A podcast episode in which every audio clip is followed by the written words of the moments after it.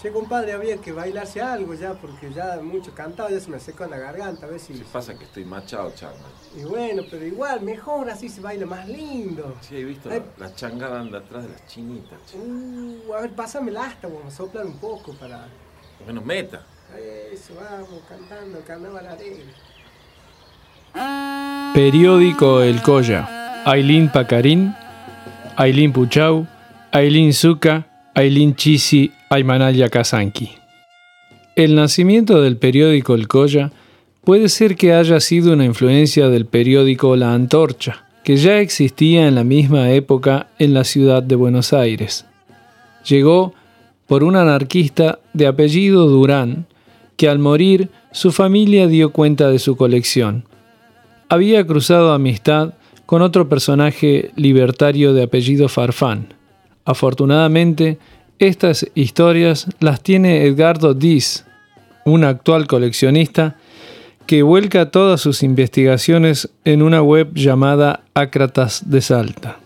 En estas migraciones, las ideas viajan mezclándose en una suerte de construcción de algún concepto sobreviviente. Sucede con el quechua que estoy nombrando al comienzo de este podcast. Para Gutnar, un compañero boliviano que vive en Tarija, este idioma que yo pronuncio no se parece al de su madre. Claro está que para que un idioma crezca hay que conservarlo. Mi madre, a diferencia de la de Gutnar, lo dejó en estas migraciones constantes y en la mala educación formal que nunca consideró los idiomas ancestrales dentro de sus programas. En el éxodo de mi familia, nací en Tucumán, pero me crié en las sierras de Córdoba, en el Valle de Punilla. Luego me mudé a La Rioja, al faldeo del Velasco, y seguí en Salta mascando coca debajo de algún lapacho florido. Mi madre, cuando escapa de su casa, a muy temprana edad, migra a Mendoza. Años más tarde, conoce a mi papá, que era un tucumano criado en San Telmo. Cuando se casan, viajan a Tucumán y después de la dictadura se establecen en las sierras de Córdoba. Actualmente vivo en la Patagonia después de muchas ciudades. Conocí a mi esposa nacida en Ecuador y la vida me fue borrando las huellas de mi idioma porque para migrar uno debe aprender una nueva lengua. Eso es lo que nos permite desenvolvernos en una nueva tierra. Los puneños tienen una forma diferente a los salteños de la ciudad, y yo tengo un idioma muy diferente a los privados de libertad. Lo que quiero decir sobre la migración es que además de ser una influencia directa en las construcciones culturales, sin esta transhumancia e intercambios, no tendríamos ese amor por los que guardan sus tradiciones en una yica tejida después de tantas tragedias históricas en América. En Salta, a todo ser humano migrante se le dice patiperro. Es alguien que trajena penas y alegrías. En mis pataperreadas por la puna, conocí a un sobreviviente del Malón de la Paz. De esto no puedo hablar sin emocionarme y sin que se me llenen los ojos de lágrimas al imaginarme estos runas organizados que partieron a Buenos Aires a pie. El Malón de la Paz fue una marcha de originarios del noroeste argentino hacia la ciudad capital de Buenos Aires en demanda de la restitución de sus territorios en 1946. Los marchantes hicieron cerca de 2.000 kilómetros para presentar sus reclamos al presidente Juan Fascista Perón. Este malón estuvo integrado por mujeres y hombres indígenas de la Puna Jujeña, algunos más de los valles de San Andrés, Orán, en la provincia de Salta. Oriundos de distintas comunidades como Queta, Tinates, Casabindo, Casa Colorada, Guadalupe, Aguachica, Miraflores de la Candelaria, Quinchagua, Abrapampa, Rinconada y entre otras. Malón es una palabra castellana rioplatense derivada del mapudungún, maloc, invasión. se refiere a una incursión sorpresiva conducida por originarios atacando los asentamientos wincas. La expresión malón de la paz es un oximorón. Fue acuñado por uno de los organizadores iniciales de la marcha. Esta caminata fue acompañada por muchas personas importantes. No quiero nombrarlas a todas. Para mí, el más importante tenía ocho años de edad. Mi sonrisa es seca y mi rostro es serio. Mis espaldas anchas, mis músculos duros, mis manos partidas por el crudo frío. Solo ocho años tengo, pero no soy un niño. Detrás de mi oveja ando por el cerro y cargo mi leña abajo hasta mi puesto, a soplar el fuego, a mismiar mi soga, y no tengo tiempo para ser un niño. Los años caminan y todo es lo mismo. Moti, sal con leche. Son mis caramelos. Mi juguete, un chivo o el perro ovejero. Poco tiempo tengo, pero no soy un niño. Mi avión de juguete es un cuervo viejo. Mi camión un burro de trotar muy lento. Mi amigo es el zorro que roba mis cabras. Y es todo mi consuelo de poder ser un niño. Mi rostro es de viejo y mi andar de abuelo.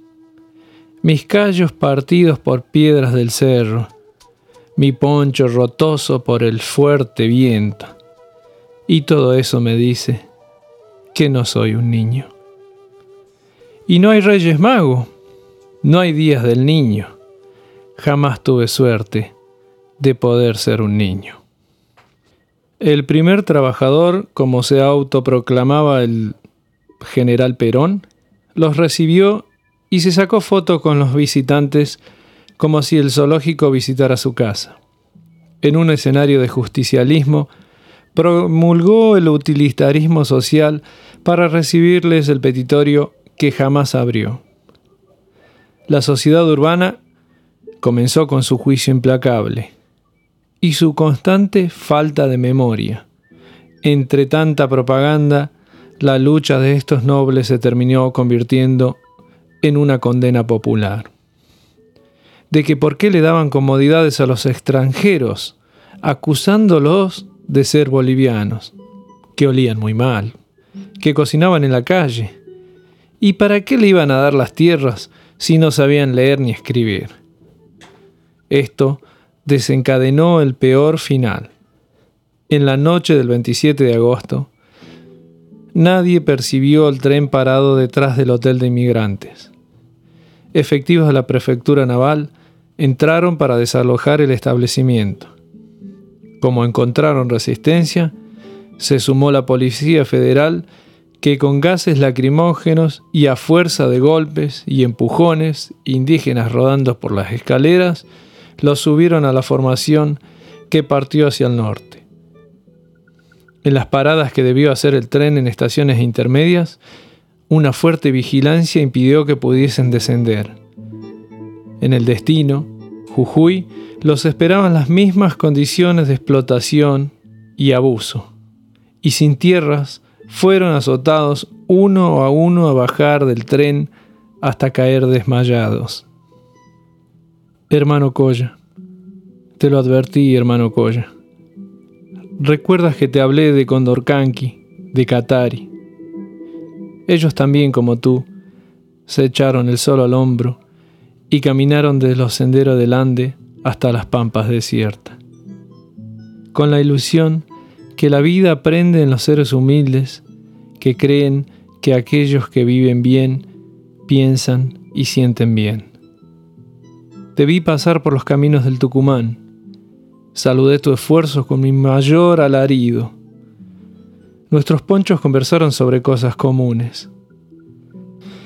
El mío, rojo y azul, dijo las cosas del sueño alto y de la copla libre.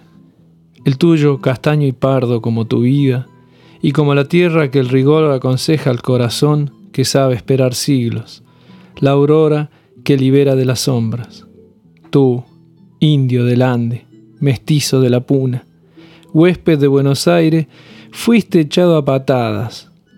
Roto quedó tu erquencho, destrozado tu bombo, con la hilacha de tu pobre poncho enjuagaste tu llanto. Tu llanto, hermano Coya, cómo me duele tu llanto que es el mío, y del, de todos los que animamos nuestro corazón para mostrar la injusticia de tu voz. Ahora marcharás caminos del regreso, que son para tu pueblo caminos de derrota. Allá compensarás superada tu angustia, con tono más altivo. Supay Huarcanca, Huachasca. Carta enviada a los maloneros del pueblo Coya y publicada por el artista Atahualpa Yupanqui. Por la divulgación de la misma, Atahualpa fue detenido y pasó seis meses a disposición del Poder Ejecutivo en la cárcel de Devoto. Me voy con este intento de saludo quechua lleno de emociones migrantes, como los que caminan países alambrados de odio particular al explorador de tierras mundiales. El nacer en un lugar no te da la pertenencia para juzgar al que sale a volar alto por sobre cualquier dificultad. Así es mi memoria que constantemente busca una identidad con el norte y hace causa en las historias. Los invito a buscar más sobre este malón de la paz para que no se pierdan los jóvenes en el camino que marca la sociedad nueva del egocentrismo selfie y la valoración popular de las redes sociales. Abrazo, hasta otro programa, Wak Kutikama, Tinkunakama.